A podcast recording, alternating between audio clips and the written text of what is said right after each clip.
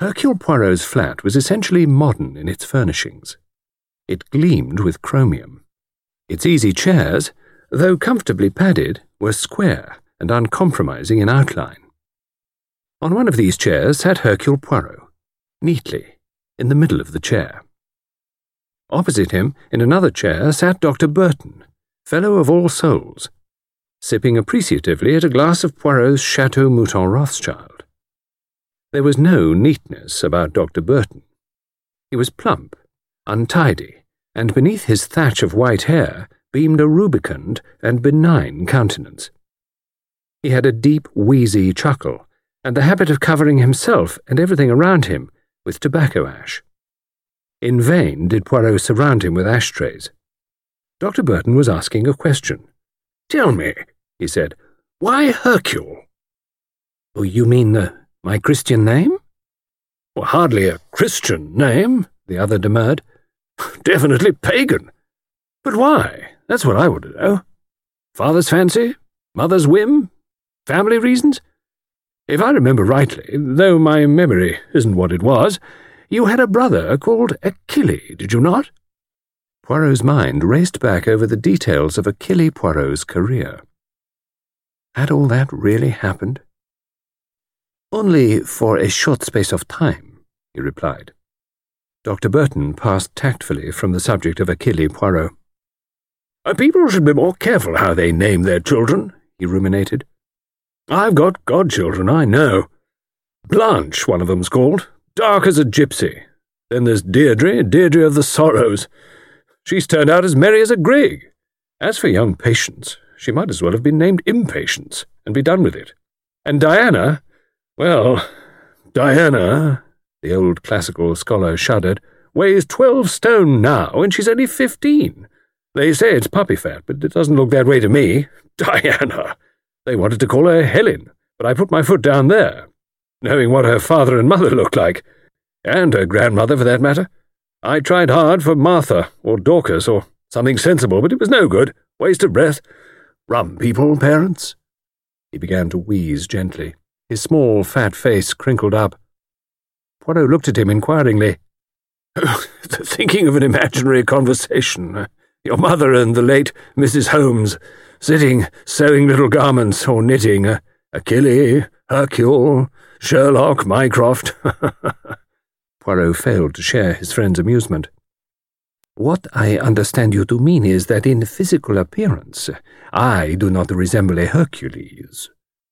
Dr. Burton's eyes swept over Hercule Poirot, over his small, neat person attired in striped trousers, correct black jacket, and natty bow tie, swept up from his patent leather shoes to his egg shaped head and the immense moustache that adorned his upper lip. Frankly, Poirot, said Dr. Burton, you don't. I gather, he added, that you've never had much time to study the classics. That is so. Pity, pity, you've missed a lot. Everyone should be made to study the classics if I had my way. Poirot shrugged his shoulders. Eh bien, I have got on very well without them. Got on? Got on? It's not a question of getting on, that's the wrong view altogether. The classics aren't a ladder leading to quick success like a modern correspondence course. It's not a man's working hours that are important. It's his leisure hours. That's the mistake we all make. Take yourself now. You're getting on. You'll be wanting to get out of things, to take things easy. What are you going to do then with your leisure hours? Poirot was ready with his reply. I am going to attend seriously to the cultivation of vegetable marrows. Dr. Burton was taken aback. Vegetable marrows? What do you mean? What, those great swollen green things that taste of water? Ah, Poirot spoke enthusiastically, but that is the whole point of it. They need not taste of water. Oh, I know. Sprinkle them with cheese or minced onion or white sauce. No, no, no, no, no. You are in error. It is my idea that the actual flavour of the marrow itself can be improved. It can be given, he screwed up his eyes, a bouquet. Well, good God, man, it's not a claret. The word bouquet reminded Dr. Burton of the glass at his elbow. He sipped and savoured. Very good wine, this. Very sound, yes. His head nodded in approbation. But this vegetable marrow business. You're not serious. You don't mean, he spoke in lively horror, that, that you're actually going to stoop? His hands descended in sympathetic horror on his own plump stomach. Stoop and fork dung on the things and feed 'em with strands of wool dipped in water and all the rest of it? You seem, Poirot said, to be well acquainted with the culture of the marrow. I've seen gardeners doing it when I've been staying in the country, but seriously, Poirot, what a hobby. Compare that to. Uh, his voice sank to an appreciative purr. An easy chair, in front of a wood fire, in a long, low room lined with books. Must be a long room, not a square one. Books all round one, a glass of port, and a book open in your hand. Time rolls back as you read, he quoted sonorously. Met or outa, Kubernetes, inir or inopir, ponto, nea sen, ithune, erex thominen, ene moisi. He translated. By skill again, the pilot on the wine dark sea straightens the swift ship buffeted by the winds. Of course, you could never really get the spirit of the original. For the moment, in his enthusiasm, he had forgotten Poirot. And Poirot, watching him, felt suddenly a doubt, an uncomfortable twinge. Was there here something that he had missed? Some richness of the spirit? Sadness crept over him. Yes, he should have become acquainted with the classics long ago. Now, alas, it was too late. Dr. Burton interrupted his melancholy. Do you mean that you're really thinking of retiring? Yes. The other chuckled. you won't.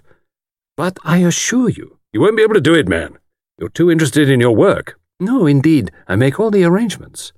A few more cases, specially selected ones. Not, you understand, everything that presents itself. Just the problems that have a personal appeal. Dr. Burton grinned. That's the way of it. Just a case or two, just one case more, and so on. The prima donna's farewell performance won't be in it with yours, Poirot. He chuckled and rose slowly to his feet, an amiable, white haired gnome. Yours aren't the labours of Hercules, he said. Yours are labours of love. You'll see if I'm not right. Bet you that in twelve months' time you'll still be here, and vegetable marrows will still be, he shuddered, merely marrows. Taking leave of his host, Dr. Burton left the severe rectangular room. He passes out of these pages, not to return to them. We are concerned only with what he left behind him, which was an idea. For after his departure, Hercule Poirot sat down again, and slowly, like a man in a dream, he murmured, The labours of Hercules. Mais oui, c'est une idée.